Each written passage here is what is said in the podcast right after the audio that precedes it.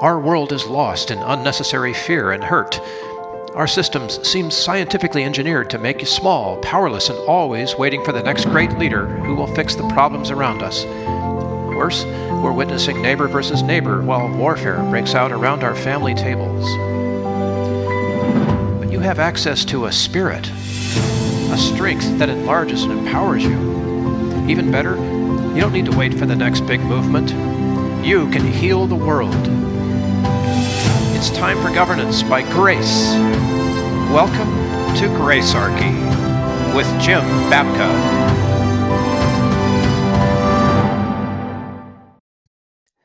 Well, people, we're back, and 2024 is with us. What a year this will be. The year of abundance, according to those people who believe in such things. And uh, that would include me because I need abundance right now. We all deserve a little more of that. But we've started out with something else. We've started out with a huge opportunity or two for grace. And if you trust us to, t- to stay with us here for about 40 minutes, we're going to discuss something that's really important right now in America uh, intersectionality and we're going to do that in the context of the president of Harvard University, who has resigned. Uh, Claudine Gay is no longer the president of Harvard, because that gives us an object example of uh, a way to illustrate Jim's incredible talents here in this area. And I will say this now, having worked with Jim on this podcast for a while, you can hear a lot of regime media stuff out there because it sells. But the only place you will get the insights that come from the middle road almost between those two extremes is here on Gracearchy. And I can say that with confidence because Jim has, for the couple of years now that we've been doing this, been able to come up with the grace point that is missing in the middle of the conflict. He's done that over and over again. He's going to do it again today. And so let's get into it. Uh, everybody, here's Jim. well, I, I got to live up to that now, I guess.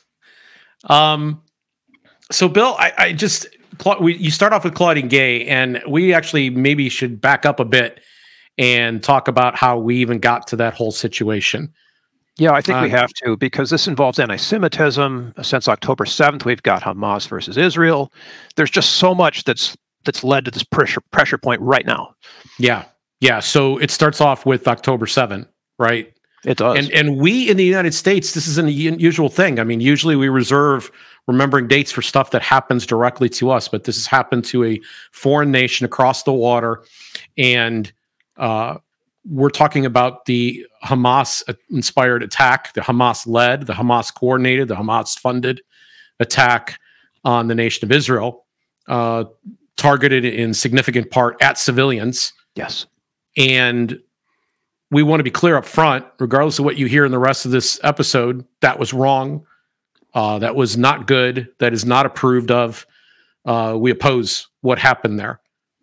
And I, you have to say that because you're we're going to come in and talk about grace, so it means that you have to be listening to all sides, and that would even include Hamas. Uh, you would have to be listening to everybody. You you you learn not only to part of loving your enemy is is I think it maybe even it starts with listening to them. Yeah, hearing what they hearing what's on their heart. Right. Now, um, we had something that happened that I find disturbing that now uh, that follows the attack, and that was here in our own national dialogue. Uh, people who are Zionist. Now, Zionist simply means, especially for our purposes here, that you believe that Israel should be a place or a homeland for the Jewish people, that they should have a place that they can call home base.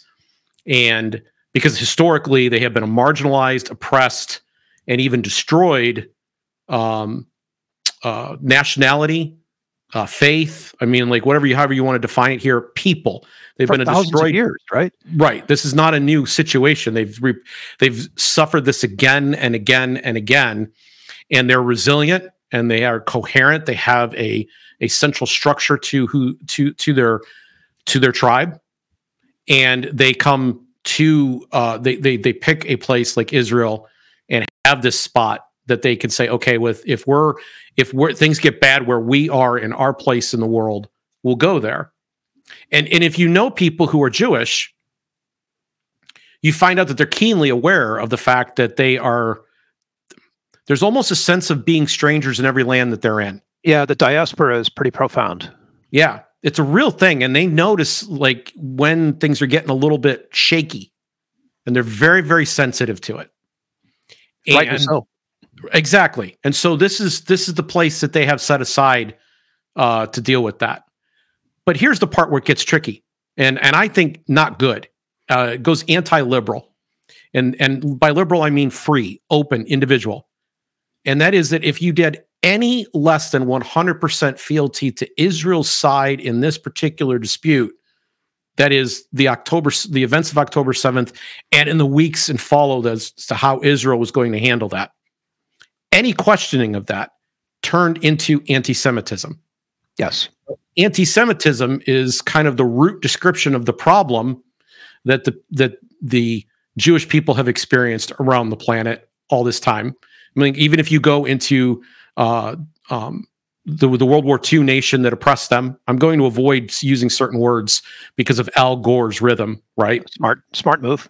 that if you go into those places, you uh, or in those times in history, even those places, it's anti-Semitism that is at the root of the, the, experiences, the negative experiences, the destructive, deadly experiences that the Jewish people felt. You know, I I couldn't agree with you more, but I want to I want to draw a line here because anti-Semitism is concentration camps and genocide. For me, that's anti-Semitism. Questioning what Israel is doing is not anti-Semitic and that's the point that I want to make. There's right? it, there's a there's a difference between saying, you know, the things that you're doing right now, Bill, as my friend, you know, dear friend, love you, but you notice I, I'm noticing you're doing something right now. I can say that and still very much mean. In fact, I might even be motivated to uh, by love to tell you where you're in the wrong or where right. I disagree with you. And that's not anti-billism. No, that's, that's exactly great. right. That's great. And, and so, you know, iron sharpens iron sometimes. Mm-hmm. And I think that allies have more pull with each other than enemies do with people. Okay. What I mean by that is there's usually some kind of expectation that the bad guys would stop being bad, then everything would be good. Right. sure. Okay.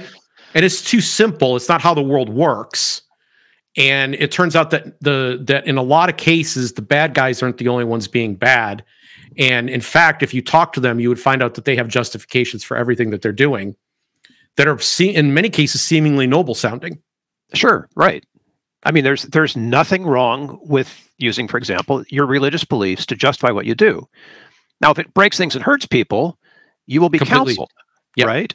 Yep. But your religious beliefs are fundamental to who you are, and and we shouldn't have to question your religious beliefs uh, when we question your behavior, unless it's necessary to prevent harm. Okay, so I'm just to put it completely on the record here: attack on October seventh wrong, but that doesn't mean that necessarily the way that Israel responded after is also right. Yes. Like, so we should be able to have, be mature adults and have that conversation now, unfortunately, when you when it becomes a situation where you're, you know, not only are you again against us because you weren't 100% for us, but we're going to call you, we're going to label you an ugly pejorative. You are now an anti-Semite. You are yeah, basically sweep me under the rug, the same rug as all the Nazis. No, thank you then what ends up happening is that there's a coarsening in the conversation that occurs on both sides. They dig their heels in deeper, and you start to, and, and the ugliest rhetoric is what rises to the top, not the place where people are trying to meet and convene and have a real conversation with one another. Right. Because then it com- becomes about selling the media's latest advertising pitch and yes. not about the solution. Okay. So into this maelstrom Congresswoman Elise Stefanik had university presidents sitting in front of her. And I, I, I it, it, it's there is a opportunism that's occurring here on the part of the Republicans. Going to be a sub theme through everything that we're going to discuss today. Politics itself is a conflict machine, or let's be more precise, politics is nothing but a conflict machine. It is designed to create a situation where sides, you know, uh, gather into tribes, they separate, uh, you know, and as the argument intensifies, they become less concerned about the actual issue that maybe divided them in the first place and much more about seeing the other side lose. And here's the key thing in a conflict machine coercion is going to be applied. We're going to get our way. And as long as we have the power and we're going to enjoy tasting the delicious tears of our opponents. In politics, in the conflict machine, there always has to be losers. Often there are, there may be some winners, but it's not required. What's required is that somebody has to lose. It has to come at the expense of somebody. So our our way forward is because somebody lost the battle, not because the right idea won the way. Yes, and and and there's no room for consensus and continuing dialogue. It's about beating or defeating my opponents. So when Stefanik has these progressive woke university presidents of, of elite institutions in front of her, and you have a right wing populist movement that is largely in agreement that they are supportive of Israel, she has an opportunity to strike hard and divide the party. And that's what this is about. The Democrats are divided. So, of course, Republicans are going to exploit that division. It's as old as warfare uh, divide and conquer. Right. So that's what's going on here.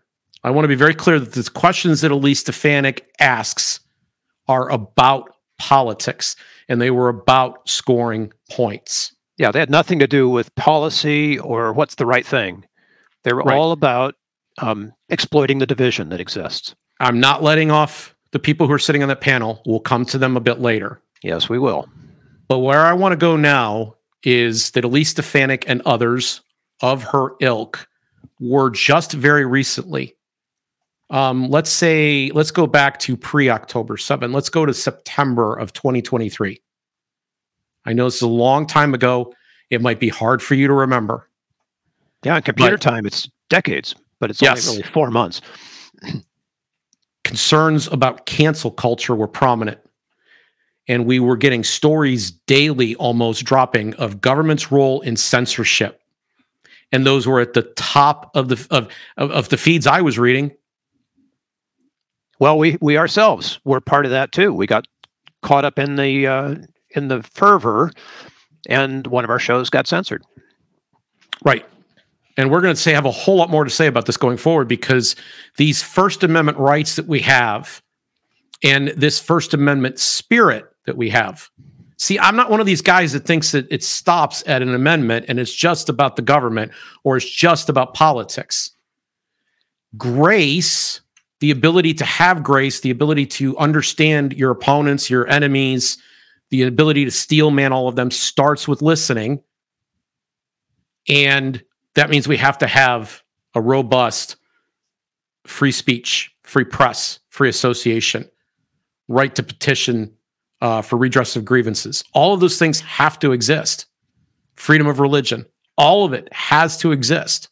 It's necessary that it not just exist in uh, some narrow legal confine, but that it it it be dominant and robust, and it be a spirit of the American people, and it should be a spirit everywhere. But we're here talking mostly to Americans in this show. Uh, I am an American. You're an American I'm saying that th- this is a unique birthright we have here. And rather than try to narrow it down to the technicalities, we should be trying to expand it to its robust spirit. It's it's crazy to me that when anyone takes a position on anything, they so rarely think of that position's effect on the other guy. You know, it's like it's all about what I want, what me, me, me first. Yep. And you, Jim, love you, but you know what? If you're not on the page with me, that's too bad. And they'll usually argue that the stakes are too high, right? In this the case, stakes, the stakes are, right. too high. The stakes are too high. And it's almost never true. Um, and what I mean by that is the things that you think or you're concerned about today are easily brushed under the rug tomorrow. They're forgotten about. Everybody's moved on. Yep. So uh, there was supposed to be uh, in in in this the subculture I was operating in in the late aughts. Uh, so I'm going back uh, 16 so or so years ago. uh, there was a highway that was being built and it was going to be owned by foreign governments and it was going to go on top to bottom of the United States and they were going to do all these bad things with this highway. At the very same time, there was another uh, uh, in this very same subculture or adjacent one. Well, not actually mine, but an adjacent one. There was talk of FEMA camps being set up and how everyone was going to be rounded into them. And nobody's talking about those things now. Not even the people that were talking about it at the time yesterday's concerns tend to fade away. And it turns out that we can afford to allow people to speak and even say blasphemous things, and we survive. It, the, the world doesn't come to an end because somebody spoke blasphemy.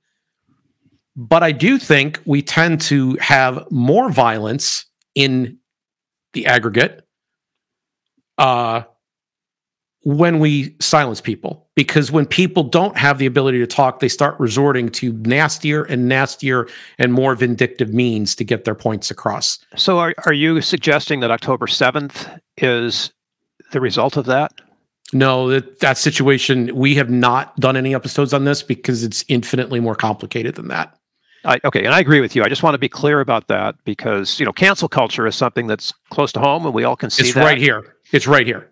Yeah. But I, am bringing up cancel culture for a very specific reason, uh, because we talk about grace here, and so I want to I want to address two issues at this juncture. First, the job of being graceful is the hard job. The job of being the more noble in this particular situation is the heavy lifting work. And you're on high ground so if you're, you know, we're playing King of the Mountain and you're up on the hill and I'm below, it's a lot easier for me to pull you down than for you to pull me up. Yeah.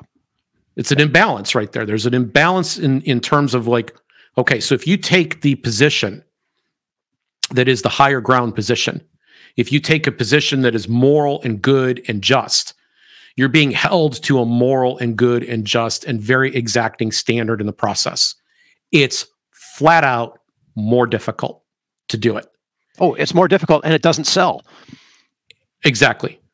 So you have to be willing to endure all of that. You have to have the strength of character and purpose. And for me, it involves a relationship with Jesus Christ that helps me be there. Yeah, hang on. And I don't succeed. I, f- I fall off the hill. Okay but I want to get right back up to the top as quickly as possible. That's my goal. And I'm suggesting that if you take this route, you can't take every single crisis that comes down the pike and be like, well, this time it's different. Well, this time it's different. Well, this time it's different. And keep doing the same things over and over again and ever, ever expecting it to get better.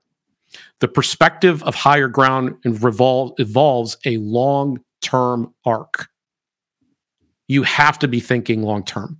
And again, for me, uh, because of my relationship with Jesus Christ, I believe that that's literally an eternal arc. It's an arc that it, that uh, existed well before I was born and will continue to go right by after I'm gone.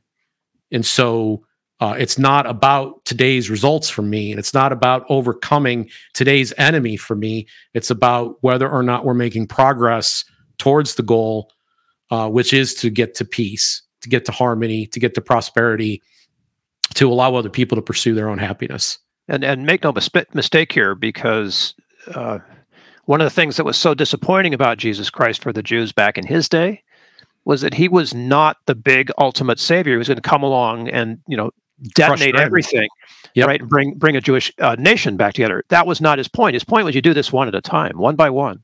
You yes. do it one glass of lemonade at a time, if I can use our analogy. And you rule by serving and you rule by serving and not from the top down, but from the bottom sideways, basically. Yeah. And that eventually changes the top, but you're not concerned as much with changing the top as you are with the guy next door, right? Right. And so this is real. I like this. this is real bottom up change. People talk about this kind of idea all the time, but it it involves a process of of listening, understanding, attempting to steelman your opponent. So surrendering the high ground, right? Um, uh, it, it's it's it also involves uh, this is the hard one. not becoming what you hate. and not becoming part of the problem. So, if a fight's going on and there's a way to resolve the fight, but you instead, in a moment of ego, rage, uh, fear, uh, profound concern, are the next person to throw a rock, the next person to throw a punch. If you jump into something that could be resolved, you have escalated the violence. You become part of the par- part of the problem, part of the harm. Sure. And and and, and, and if, even if that helps you sell your book or whatever it is you're peddling because you got your 15 minutes of fame, it doesn't mean you're right. So every one of these situations, every single one of the conflicts you can think of involve some moment of someone stopping. Now you could say, "Oh, you're you're, you're darn right. He's going to stop because I'm going to beat him into a pulp, and he's not going to want to fight anymore." But that, that doesn't actually always work either, because there's lingering resentments and there's bystanders. So you know, I, I took a concealed carry course uh, more than a decade ago, almost, you know, oh, geez, close to 15 years ago now. It is 15, 16. It'll be 16 in April that I've had been doing this. And the course was basically carry your weapon, but don't ever pull it out. Because as soon as you do, you're going to be judged by 12. So there's a phrase that the sec- the concealed carry community has. I would rather be judged by 12 than carried by six. The stakes literally need to be that high because you will be judged by 12, but you're going to be judged by somebody else even worse. Everybody's got a mama. Everybody's got family. Everybody's got bystanders who care about them. You might not understand how anybody could like that jerk, but somebody does. Yeah. And even when that jerk does something really jerky, right? They still like well you know he came in the house and he was breaking everything up and he was he was attacking my son and beating my son to a pulp and i shot him in the head. And people go did you really have to shoot him? That's what his mom will say. You didn't need to do that.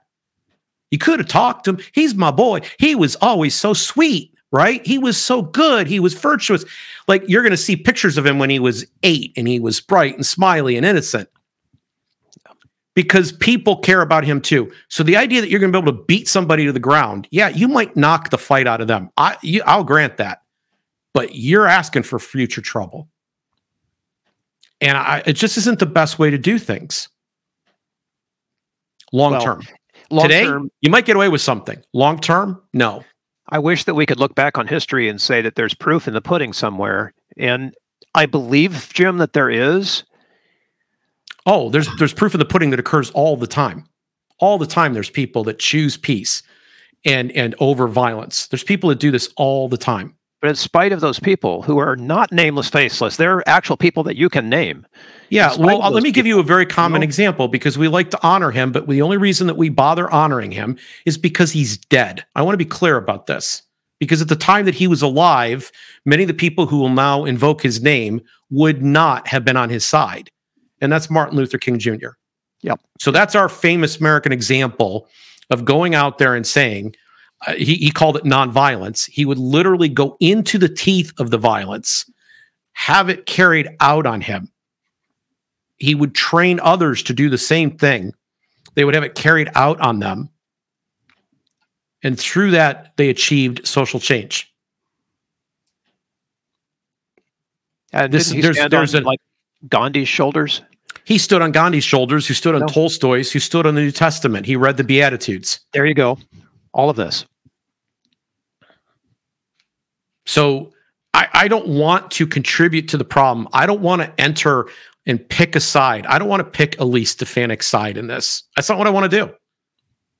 I don't want to. I, I, I understand that there was political opportunism here, and now everybody's getting scared. I can't believe what's going on on the campus. Did you hear about these these incidents? And you know, they should have done whatever. And and like now you're going to pick a side. There you go. Now you're part right. of the fray. Right. You're not going to bring harmony and peace to this situation. So walk us through this partisan thing on intersectionality and and set it up for the grace points we want to make here. Okay. So we did. We've already laid out that this was a Republican exploitation Democratic division. Right. And Stefanik is savvy. I mean, the way she did the question that she asked, the way she phrased it was brilliant because it put these these university presidents on a spot on the spot. Yeah, they had to take a they had to take a position. They couldn't equivocate on this one. They couldn't, and they tried. And in fact, the fact that they all gave roughly the same answer, the answer was incomplete, was unsatisfying. Just just objectively speaking, I don't care which side of this thing you're on. Even of the people who think that they have been treated unjustly and can't stand Elise Stefanik, even the people there, they they have they agree that these answers were weak, anemic, generic, uh, lifeless.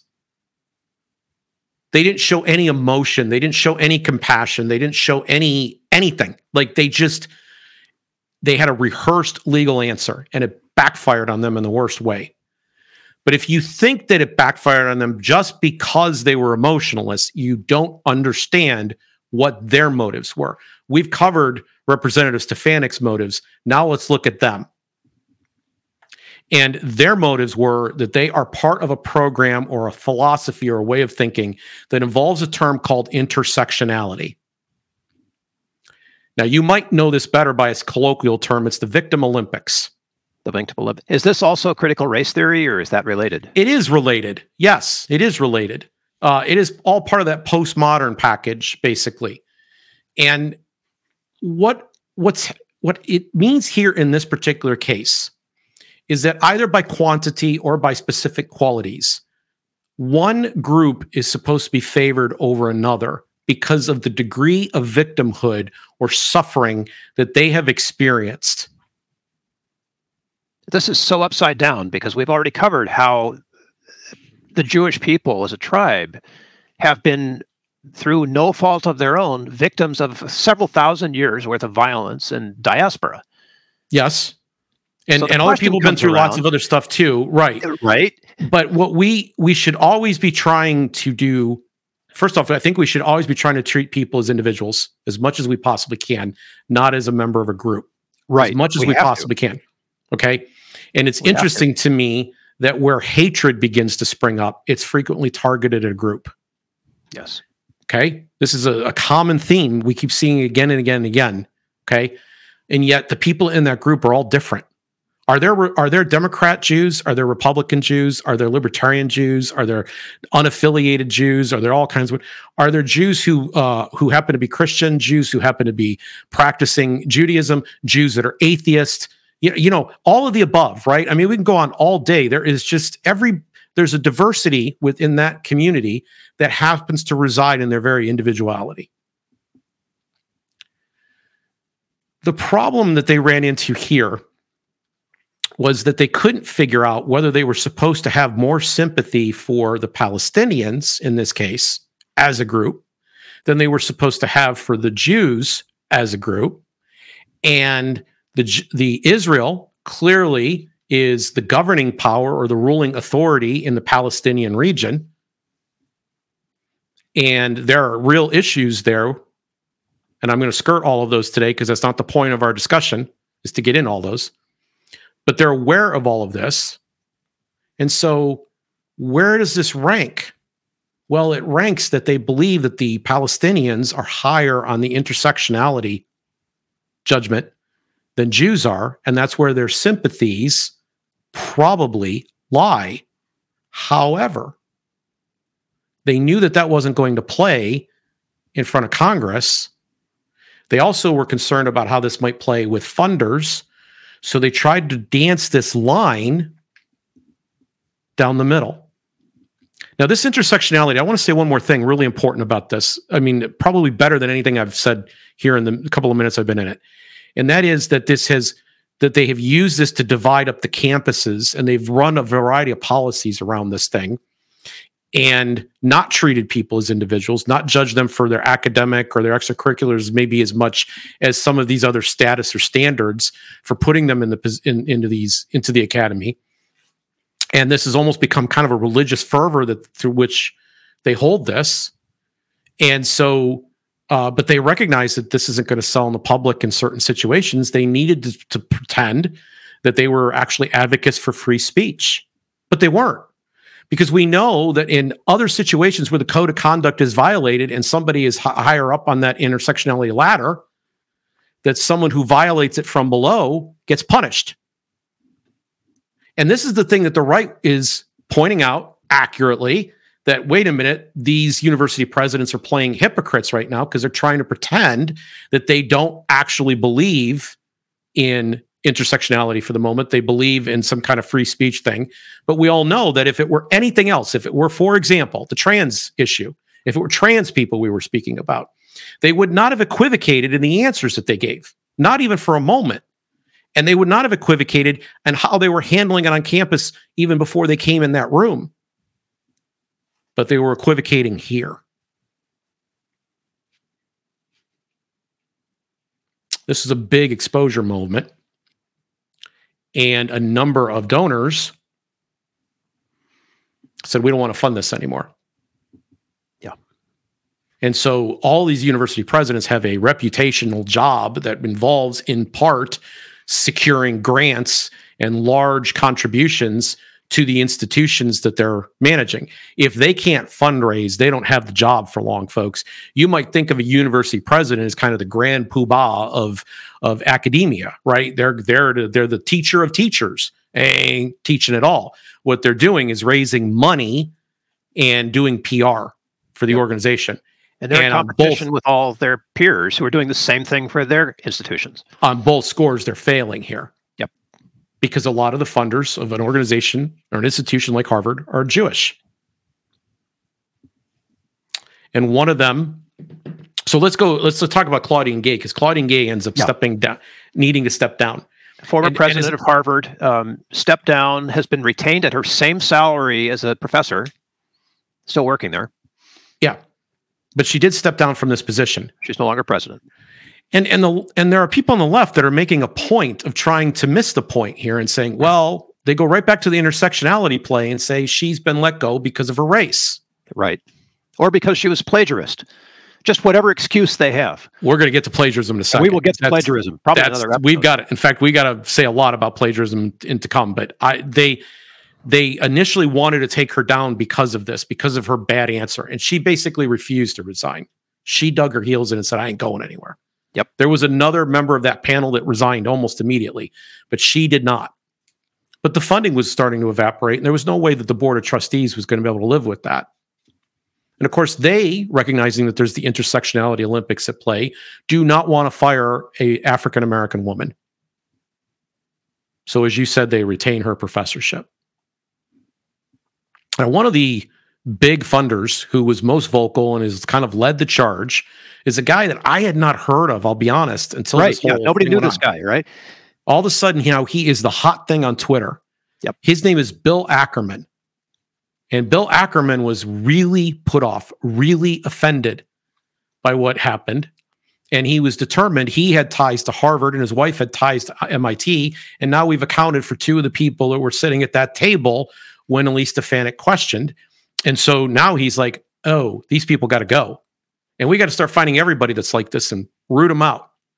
Now, you remember what I said just a few minutes ago as a grace point about becoming part of the problem and surrendering the high ground? This surrendering of the high ground was for most people on the right, just as recently as September, is we don't want we don't want cancel culture. But now when they find out, oh, wait, maybe there's a place for some of our people on the intersectionality ladder right? They can climb up it. They could play the game too. They gave up on that. Yep. They gave up on, on whether or not it should be cancel culture. They weren't talking about free speech anymore. Now, someone's going to say to me at this moment, Jim, you're awfully naive. You're awfully naive because these hypocrites have been have erected this system. And all that's happened here is they've been hoisted on their own petard. 100% correct and deserved let's be blunt, they put themselves in this position. And it has been the truth of the left for a very, very long time that when they erect all these kinds of rules and begin playing these games, it's their own side that they take out when they get power. There is a construct called the useful idiot. I didn't invent the term. I'm not throwing it out there ungraciously.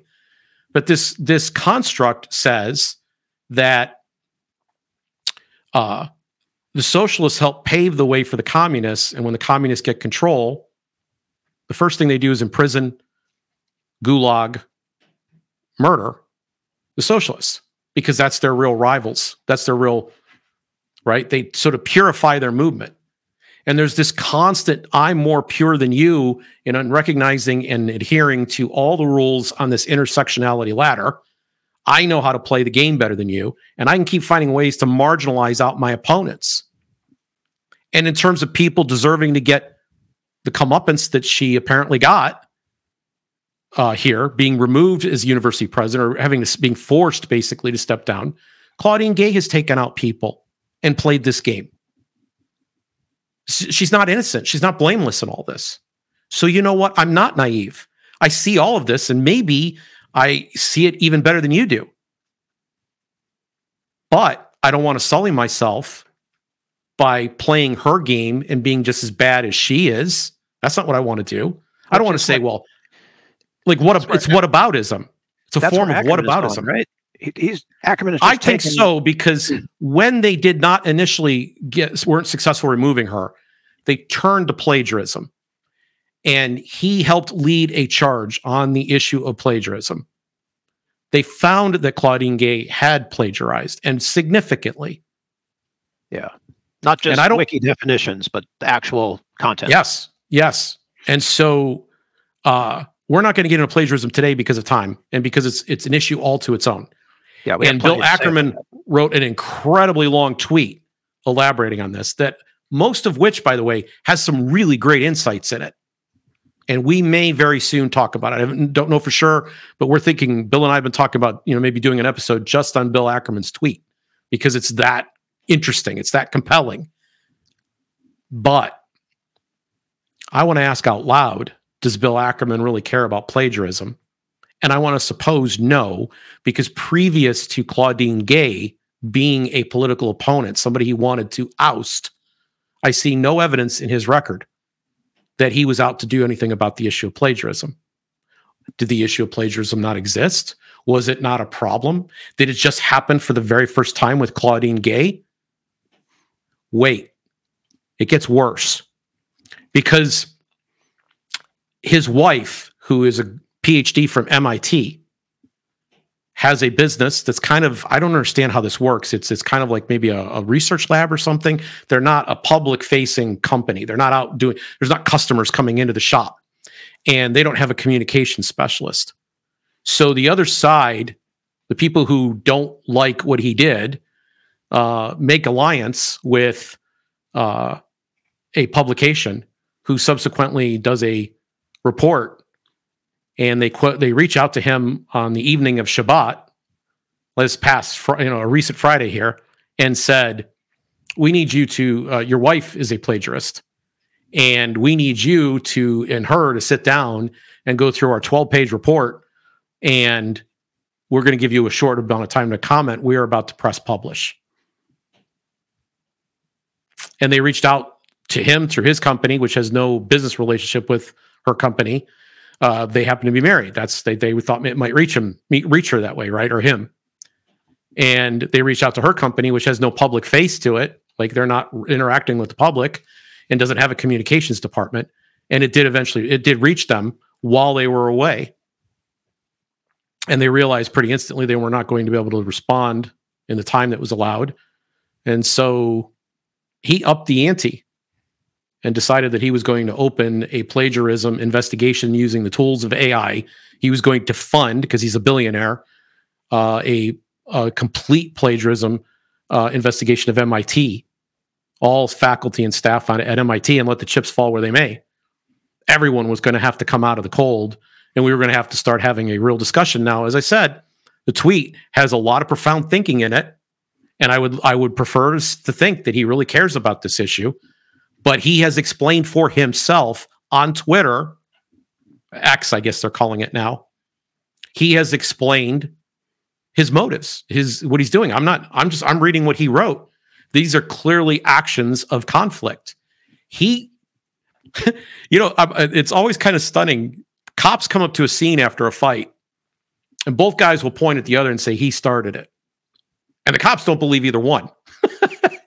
and he started a fight and he's surprised that people want to fight back. They want to punish him. You know, because this is what happens when people start fighting. You see the escalation here? Now, here's my biggest problem with where I think he's going here, because on top of the fact that this was sh- sh- just strictly about escalation, no real reform is going to come out of this. I'm going to predict this now. No real reform is going to come out of this because it's not in their nature. First, he's been a up until, you know, as recently as September when we were all so young, he was a major funder of Harvard. He believes in the elite establishment higher education system and, he, and he's very proud to be a part of it and he's going to continue to fund it. And they were not all these crimes that are just suddenly being exposed and that he's on the other side of. That's all new. That's fresh.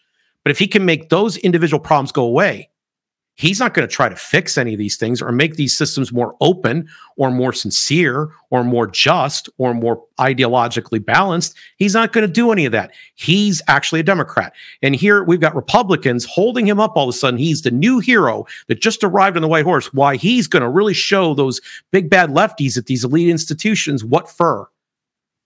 And it ain't going to happen, folks. It's naive of you to believe that that's what's going to happen. This is just another controversy of the moment. And you know what else? The odds are very, very, very high that at this time next year, no one will be talking about this. I could be wrong. We'll see where this whole plagiarism thing goes. That could be another issue. But the stuff that we're concerned about with this, uh, with Hamas and, and Israel and how it's being handled on campus and whether university, whatever, that's not going to get changed. It's not going to change by addressing a plagiarism issue the the uh, intersectionality that's not going to be addressed by the plagiarism issue. Yep. Yep. So the culture war things start to become, and you're seeing it happen in real time right in front of you. As long as you bring down my enemy, I'll be satisfied. As long as we can make my opposition cry, I will enjoy the taste of their sweet, delicious tears. So, as, as a Zionist, what does Bill Ackerman hope to gain from this whole conflict? He's not going to gain anything. That's what I'm saying. Like, this does not do anything to advance the cause that originally invited him to this fight. So, are Nothing. you suggesting that he's putting his Zionism aside to have this fight? He's having this fight now because they came at his wife. Because they came at his wife. So, okay, came at so his wife. Honorable, he's defending his wife. Right. Now, but, he can cloak it in, in noble terms, and he does a fantastic job of it. I want to stress the things that he's written about the subject. This guy's a smart guy. Yeah. And, and, from my perspective, this is long overdue. True. We need to have overdue. this conversation. These are sure. These are... It's another conversation to have. Okay.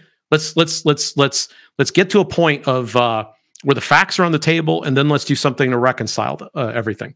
That's that should be the position that we have consistently. First, we got to put them on, and then we got to figure out how to how to create a regime of forgiveness. But we got to get a little Girardian repentance. By the way, repentance and forgiveness. Repentance and forgiveness are not on anybody's on the top of anybody's uh, no desires no. right now. So Claudine Gay's gone. And, and this is another thing I just want to say these are Pyrrhic victories. These are yes. Sisyphean in design. Because if you got rid of Claudine Gay, now you've got a new person in that right. position who's savvy enough to go, well, I just watched her make that mistake. I won't make that mistake. Even if I agree with her, even if I think what happened to her was unjust, even if I hate the people that did it to her, I'm going to make sure I don't make the same mistake. So what we get is a little less information in the discussion going forward because they're going to be more careful next time. They're right. going to be more cautious in their words. They're not going to be open and sincere. I would prefer a lot more openness and sincerity in positions. And the only way that you get that is through allowing dialogue. But then you would know where people stood and people could begin to figure out how to align themselves in harmonious ways oh, I agree with so and so. I want to hang with them. But certain ideas are so bad that people aren't going to align with them. I, I, I who wants to be an anti-Semite at this juncture? Yes, I'm aware they're out there. You can go on social media and find them. Okay, I'm I'm not disputing that, but I'm saying that on balance, the people that are successful, that move out into the world and do good work, that that that are good neighbors and good friends, this that's not them. The people that behave this way are maladjusted and have a hard time with life. It's not a recipe for success to be that person. To I, this is the thing that gets that bugs me, Jim, is because we should know by now, right? We've seen yes. how it works. We've watched uh, the the Fuhrer I guess maybe I can get that one past the plagiarists or the, by I'm sorry, by the censors. But we've seen how this works in real life. Yes. When people try to become this way. I mean, look at Putin's thought he was having a cakewalk. Here we are, whatever, two years later. Yeah, uh, you can't. It's it's it, not it a recipe for success. Way, people. It's, it's not, not, a recipe, for success. Yeah, it just isn't. It just isn't. And I am saying free association still reigns too.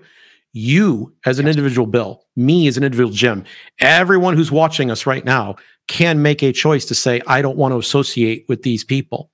And this is how ideas begin to, to either flourish or die because almost every idea, almost every concept, almost every business, almost every institution needs to grow in order to survive. It needs to have some expansion to it. Otherwise, it doesn't last. You so guys go on and they do a podcast and they're going to try to attract some crowd and they're going to be ugly and nasty. And it's possible, by the way, sometimes the unrighteous flourish, okay? And they and they manage to get a spike, but it doesn't last. It just it's not a long-term strategy for it's success. not sustainable. It's not seven it's not sustainable. Or, and it know. often doesn't even get off the launching pad. Most of the time it doesn't even get off the launching pad. So and free association fixes that problem. Uh, do you think Ackerman really cares about plagiarism or he's just using it as a tool? Um, I, I don't know yet, but I do know that it started as a tool. It started as a tool right. of war. Right. It's a way to get even with his enemies, get ahead of his enemies, and in this case, maybe even protect his wife. Because I, I guess 12 of the 15 things, if I'm understanding correctly, that she's uh, been charged with plagiarism are are not are, are minor word quote attribution, fail to put a quotation mark on type of things. And and he raises a lot of interesting questions that we can get into. But I think right now this is about the conflict machine, pure and simple. This so, is uh, he he entered the conflict, and now other people are joining him and encouraging him in the fight. They're cheering him on, they're rooting him on. Yeah, you go get him. Uh, but they're just they're not actually winning anything. They're not changing hearts. They're not changing minds. They're not changing policy one iota. So um, let's pretend just for a minute that you're in Bill Ackerman's shoes. It's Friday night, and you just got an email from the publication we won't name saying what's going to happen. How do you respond gracefully? Okay, I have to say I have a hard time imagining myself getting into the situation Bill was in in the first place. He uh, had I, picked a all of us do, Jim. All of us do. There's no way that could happen to no, me. No, I don't think so. I think a lot of people think that. Okay, let me back up just a step on this. I want to be clear. Bill is a donor. And for him to say, I'm sorry, I'm not going to support this organization anymore is completely 100% valid. That's a free association thing. Yep. But that's not what he did. He he actually campaigned to have Claudine Gay removed from the job. He put himself in a prominent position where everybody knew what he was doing, why he was doing it, and he was encouraging other people to do it alongside him. And he was this was a pressure campaign. And it emerged in the midst of all of that that she wasn't going to go and that plagiarism was a way of getting it done. And he switched tactics. And this is all stuff, by the way, he is admitting. Yeah, he's he proud did. of it. Okay. Because it was about getting a task done, which was to get her punished and her removed. And I'm saying to you that action, I don't, you know, I'm not a fan, for example, of impeachment. I think it's a pointless exercise in a lot of ways. And I'm not fan of resignations. Like somebody's like, oh, they can't believe they said X. They should be forced to resign. No, because now we actually know who they are. And every time that they go to advance the next thing or the thing after that, we go, oh, is it because of this bad attitude? Right? They've become ineffective.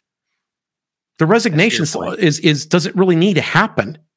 So I would have, if I were him and I felt what he felt, which I don't actually know if I agree with what he was his, his position on this either. But if I would have felt what he felt that I could no longer support this organization because it's taken this position, then I would stop giving it money. Simple, period, full stop, done. So it would never have escalated. Yes. Now, and and and I got to tell you, there's one thing. Go ahead. Go ahead. No, no. You, you, I, I think you're on the same place. But just to clarify, so you would have stopped this at with at pulling your funding. Yes. And let it stop and let it sit there. Yes. And, let and I can say fall where they may. I can say this because uh, it wasn't the issue wasn't funding. The issue was another type of support that I was involved in a private organization in the past. I won't name names because there's people watching that will know who I'm talking about potentially. Where I just quietly got up and walked away like uh, like I had stuff at stake, and people wanted my position or opinion, and I just got up and walked away. I, I, I didn't cause trouble or rancor on the way out the door. I just left. Yeah. Okay. I took myself out because that's valid. I didn't try to stir up a whole bunch of other people to join my cause to punish the people that I disagreed with. I didn't do so, it. And I can you, tell you in one, uh, this has happened actually a couple of times. And in one of those situations, uh, the chickens came home to roost in a big way uh, about eight years later.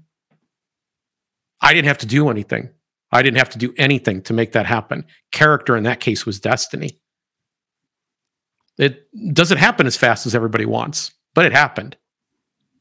So maybe we ought to roll it back just another level and say, uh, you're Claudine Gay, you're sitting in front of Congress, you get the question.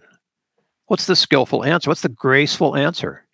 Oh, Claudine Gay should have been emphatic. First off, I do not think they should have all these rules and these codes of conduct. I mean, you know, uh, uh, news to people. Uh, sophomores are in college and they behave sophomorically. Okay. Right. And one of the things that's supposed to happen at that age and in that environment is the ability to test ideas and explore things and to try on various shapes and things and find out who you are. And in fact, the institution itself relies on the ability to do that because they want to separate people from their ignorant parents and help them think in a more expansive way than the, than than mom and dad did. Right? No judgment, people here, but that's true, right? Yeah. So they should be able to try on different things and see what feels right, what feels natural, and who they actually are. And and this is, won't be the end of their story because they will go out into the world and they'll begin living life and they'll have the concerns that people have in terms of you know the mortgage and the wife and the kids and the whole thing. And when they do that, uh, they will modify and grow up and they will have opportunities to learn from those experiences. So none of this is permanent necessarily. In fact, for mo- almost everybody, 98% of the people that go through the process don't stay where they were when they were in college. There will be a right. couple. Uh, they will be social sciences majors more than likely. but they will not stay there. Yeah. And and so the idea that we have to be uh, histrionic about this too uh, feels wrong to me. Now she is in the intersectionality loop and bubble, and she should have said, if there is a direct threat to an indiv- student on our campus, we will deal with it swiftly. And th- threats, by the way, take a whole new level. This has nothing to do with free speech. I can't go around threatening to punch people in the mouth with my bat that I'm holding in my hand. I can't threaten to bat somebody in the mouth while I'm swinging my bat in my hand. I can't do that. That's assault. So she could have been clearer about what it is that they can do or wouldn't do. All of them could have been, but they weren't. They were rehearsed and careful because they knew that they wanted to keep the intersectional crowd back home satisfied with their answers too. They were playing politics at that moment, and politics yeah. gets you in trouble. Yep. Now, I'll say one more thing. Uh, one thing about your question about Bill Ackerman and comparing me to him. Oh boy, you know, it'd be nice to be a billionaire, right? But, but uh, you know, with big uh, with big fun big, big bank accounts comes big responsibilities i guess. Yes. Yes. And he's he's swinging his big responsibility around right now like he can make everybody conform to the, his way. And i want to be clear before we go that it may be that the issue that he's raising is exactly the right issue that needs to be raised at the right time. The means by which it began to occur i may not agree with but it might be that this is this investigation is exactly what academia needs and it's we may get into this in a future episode. It's we're, a great use for AI, it. right? You know, to have yes. AI go out there and and and do this. But that, yeah. that that's the whole conversation. That's a great conversation. We've got to have that. Right? And and it might be that the way to have that conversation is actually literally his tweet because it's just it's really masterful. Oh, it's it's beautiful, and and you know it's going to be remembered. Yep. As a as a moment of conversation that will be significant. Yeah, particularly if it actually happens and consequences accrue. So so. Uh, the overall grace, uh, the overarching grace point here, Jim? I want people to think long term. I want people to think about whether or not they're contributing to the problem. I would prefer, and I think about this all the time, that uh, s- since we've done this show, it's kind of had a profound effect on me. I don't know if that I was as cognizant of this stuff before we started talking about it, but you you begin extolling the virtue of a given idea, you find that you have to live it, and I don't want to surrender the high ground. I want to be somebody that's contributing to the peace at all times. But I also understand that if I don't, that if we keep going down this path as a people, things get more abrasive, more caustic, more violent, more dangerous. It escalates. So I would prefer to be a de escalator. And what I fail to see on all sides leading up to Claudine Gay's release, and I do mean all sides that have got into this pitched fight, is that they are more interested in escalating and, and defeating their enemies than they are in actually changing the policies that they originally professed to care about.